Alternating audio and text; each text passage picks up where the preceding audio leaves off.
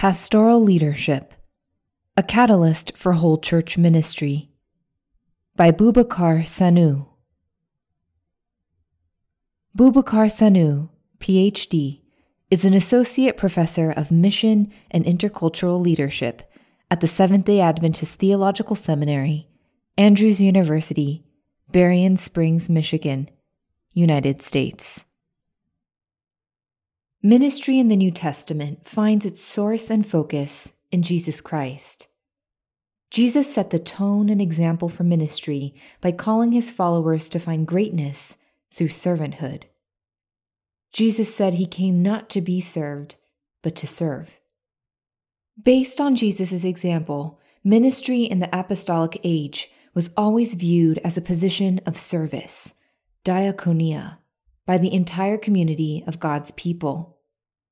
Rather than being confined to an elite class of believers, service was the hallmark of all followers of Jesus. Taking an active part in the fulfillment of the Great Commission was part, a crucial part, of the lifestyle of being a disciple of Christ. All baptized members were called to share in the service in accord with their special gifts. Ministry in the New Testament. A study of the concept of ministry in the New Testament reveals that the involvement of believers was driven primarily by their allegiance to Christ, the image they had of the church, their appreciation of their spiritual giftedness, and the apostles' leadership. The image of the church as the people of God gave believers their self understanding as the continuation and consummation of God's covenant community. This image combines the identity of believers as God's elect and holy covenant people with their priestly and prophetic responsibility of proclaiming Christ to the world. The metaphor, the body of Christ, for the church suggests that the church is like a living organism with many functions that, though different, work harmoniously together for the health and growth of the whole body. This image is a powerful reminder of mutuality and interdependence between church members and ministries. The fact that each believer has received at least one gift from the Spirit indicates that each member is called to ministry. Each member's contribution is essential because only when their ministry is performed can the body grow and fulfill its intended purpose. The body is negatively affected whenever a member fails to play his or her unique part. Paul's fundamental concern is that no gift or ministry should be underrated. The entire body of Christ, leaders and members together, had the duty to witness inasmuch as all had received the enabling power of the Holy Spirit. The difference in gifts ensured that a variety of ministries could thrive. There was to be no thought of elitism among church members. Being a shepherd or a healer was related to one gift among many, not qualitatively different from other gifts. Recovering the leadership role.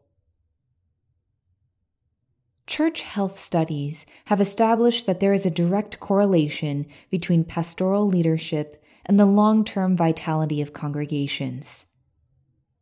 Pastoral leadership that empowers all members is considered the number one quality characteristic of healthy churches. Following are three suggestions that have the potential to foster a whole church ministry. 1. Help believers fully embrace their identity as Christ's disciples. Recovering the New Testament's perspective on ministry starts with helping believers fully embrace their identity as Christ's disciples. While the world encourages us to search for our identity in external and temporal things, such as career development, social recognition, or even physical appearance, the Bible asserts that believers' identity is determined by God's verdict rather than that of their social location. From the perspective of Scripture, therefore, what really defines our identity is not our family name, gender, ethnicity, nationality, level of education, job performance, or wealth. As Christians, our creation in God's image, our redemption by Christ, and the enabling power of the Holy Spirit constitute the solid foundation of our identity. Christians should see their true worth through God's eyes rather than those of others. They should avoid falling into the performance trap, becoming approval addicts, or being crippled by the fear of failure. Feeling good about oneself should not be contingent on meeting certain social standards or being approved by certain people. Much of a person's life can be wasted trying to gain the approval of others. When we learn to see ourselves in God's mirror, we will strive for a situation in which all our endeavors fit with our God given identity. Therefore, Christians should not allow the voices of culture, popularism, media, personal preferences or experiences, or any such to overshadow the voice of the Bible on what constitutes true identity. According to 2 Corinthians 5:20 and 1 Peter 2:9, fully embracing our identity in Christ unavoidably leads to our involvement in God's mission. There is no passive membership in the body of Christ. 2 help believers discover and use their spiritual gifts. Ephesians 4 11 and 12 outlines the job description of a pastor. Quote, to equip the saints for the work of ministry, for building up the body of Christ.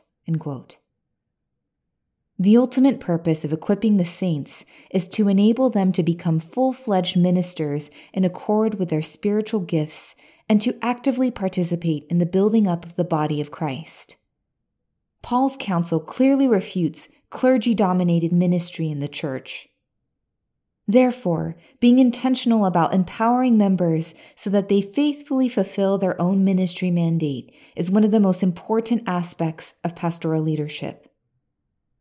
Leading church members in the process of spiritual gifts discovery, helping them understand and appreciate their giftedness, and showing them the various ways a gift can be used is one of the most powerful means of promoting whole church ministry. At the end of the process of spiritual gifts discovery, and after confirmation of the gifts by the congregation, members can be assigned to the following four clusters of gift based ministries. The first cluster consists of nurturing gifts wisdom, shepherding, exhortation, helping, discernment, faith, and compassion. These gifts focus on building fellowship, visitation, small groups, and member care. The second cluster consists of outreaching gifts apostleship, evangelism, miracles, compassion, servanthood, and prophecy. These gifts are concerned with equipping the church for outreach. The third cluster consists of witnessing gifts knowledge, faith, prophecy, teaching, evangelism, exhortation, and healing. These gifts focus on worship, Christian education, and church growth. The last cluster contains organizing gifts knowledge, administration, giving, leadership, helping, teaching, and wisdom. Because of the overlapping gifts between clusters, some members will belong to more than one gift based ministry. This gift cluster can also be used to resource volunteer ministries and nominating committees. The involvement of members can be increased by undertaking strategic planning. For example, when a strengths, weaknesses, opportunities, and threats SWOT analysis is used to gather factual information impacting a congregation's ministry, members are given a platform not only to express their perspectives on the health of their church, but also to commit to addressing its challenges. The key point is this if we want people's intelligence and support, we must welcome them as co creators. People only support what they create. 3 cast a compelling vision for discipleship as a lifestyle. Christ's commission to make disciples was not given only to the twelve. Matthew 28 19 and 20 could be paraphrased as As you go about your daily lives, make disciples of the people you interact with.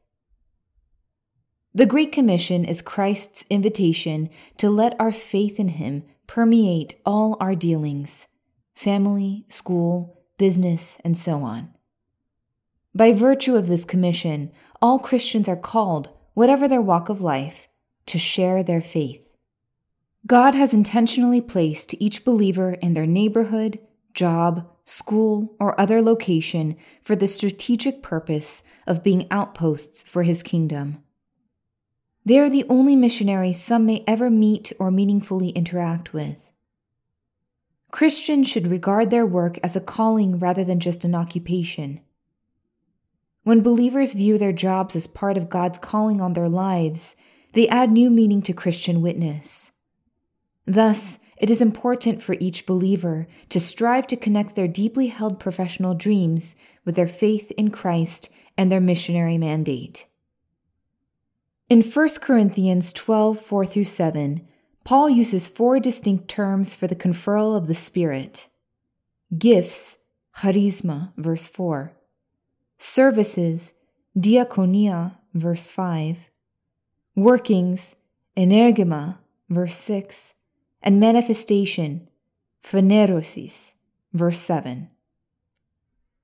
Charisma is an inclusive designation of all the gifts of the Spirit. The emphasis is, rather than being based on the receiver's worthiness, spiritual gifts are the outworking of the Spirit's grace. Diaconia emphasizes the purpose of spiritual gifts, a Christ like attitude of servanthood for the common good of the community of God's people. It excludes any preoccupation for special status in the body of Christ on the part of the one who serves.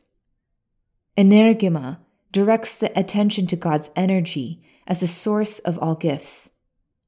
Phanerosis stresses that every believer has at least one spiritual gift for the common good. In view of such an understanding of spiritual gifts, Christians are to consider spiritual gifts as given to them to be stewarded in the work of ministry. Full body ministry calls for a complete exercise of the full range of available spiritual gifts. Thus, the architect, landscaper, computer software engineer, banker, garbage collector, shopkeeper, plumber, builder, nurse, all have been given special gifts by God to be used for Him. By embracing their profession as a vocation, every believer becomes a full time minister in whatever walk of life God has intentionally placed them for the strategic purpose of being an outpost of His kingdom. For bibliographical and biblical references on this article, and for much more content for pastors and church leaders, please visit ministrymagazine.org.